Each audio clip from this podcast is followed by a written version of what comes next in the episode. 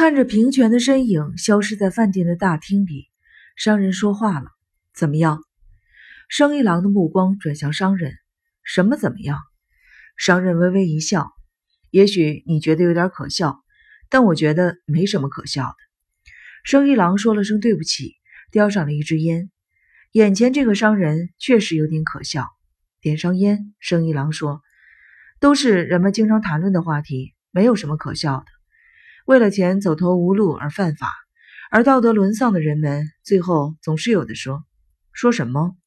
商人没有听懂生意郎是什么意思。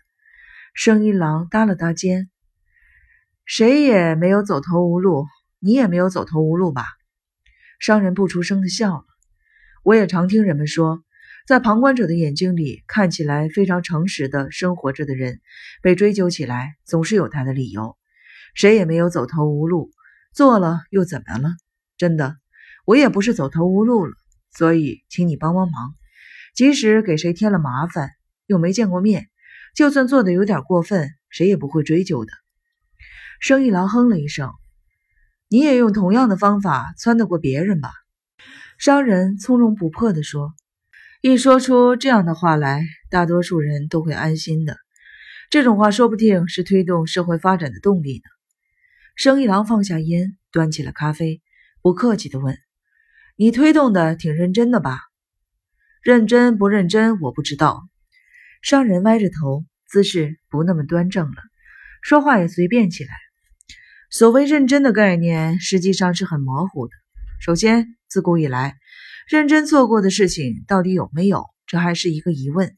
这并不限于这个被人们称为无节操的现代社会，古代社会也一样。人们干了这种事情，说不定在什么地方就伤害了某些人。如果所有的人都对自己做的事情负责任，该还的还，该罚的罚，那是谁都活不下去的。特别是社会中的中心人物，选择了这种活法，就没有干我们这一行的了，我们就没有存在的意义了。所以呢，干我们这一行的，自古以来就有。尽管如此，社会还是向前发展，这是为什么呢？也许可以说，只有这样，社会才能向前发展吧。不管怎么说，只有这样，我们这种人才有饭吃。修改商法也好，实施反暴力法也好，一浪接着一浪，但改变不了人心。有的人很有能力赚钱，但没有能力擦干净他自己的屁股。在这些人看来，把他自己的屁股擦干净，比赚十亿日元还要难。在现实社会里，十亿日元的价值是摆在那儿的。当然，也要教孩子们赚钱的方法，而不是教他们怎么擦屁股。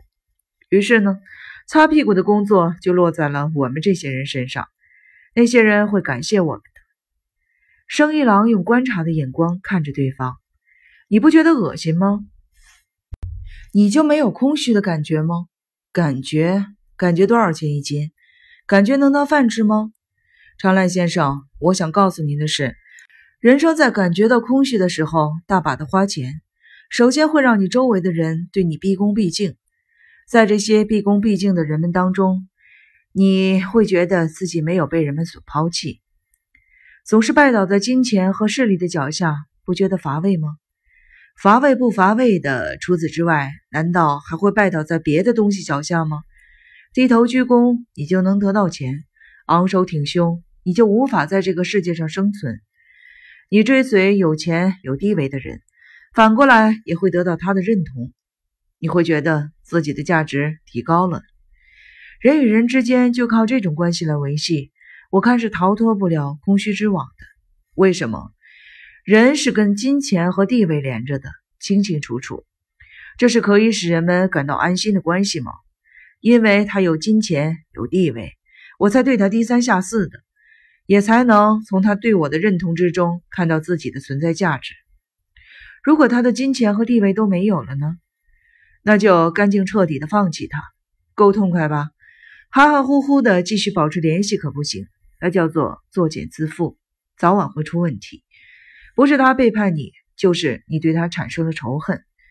我从小就陷在这种关系里拔不出来，干脆用金钱来划线，清清楚楚的，用不着拖泥带水。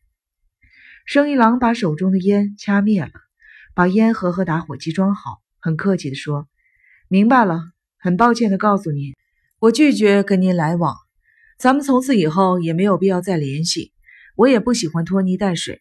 当然，关于平泉那个还在上小学的女儿，我会考虑用别的办法帮助她的。”商人认真地说：“那不是我的本意，是我的部下背着我去那样威胁他的。如今这么不景气，我们赚钱也不容易。”大家都挺着急的，那就请您多关照了。看见生意郎从椅子上站起来，商人马上说：“请您拿着这个。”边说边掏出了一张名片递了过去。名片上只印着名字和电话号码，而且名字一看就知道是假的。商人又说：“现在经济不景气，土地也好，大楼也好，地理位置差的话很难处理。”连金融机关都不肯接受过去做抵押，我们做起来就更难了。不过呢，机会还是有的。如果能得到可靠的情报，肯定能赚钱。我对你的评价是很高的。做一个耿直的人有什么用？当然，轻率的人是不可信的。您要是需要先付款呢，那就看您情报的价值了。可以先付您一个亿、两个亿的，这点能力我们还是有的。没有那个必要。别把话说那么绝了，您把名片收好，就算是平泉的生命保证书吧。商人举着名片，用力的点了点头。生一郎接过名片，迅速的塞进了上衣口袋里，然后伸手去抓账单。商人手快，一把抢在手里。这个就不麻烦您了，我还得付您咨询费呢，半个钟头五千日元吧。就算是我买单，还欠您四千呢，下次一定还您。不用还了，生意郎转身离去。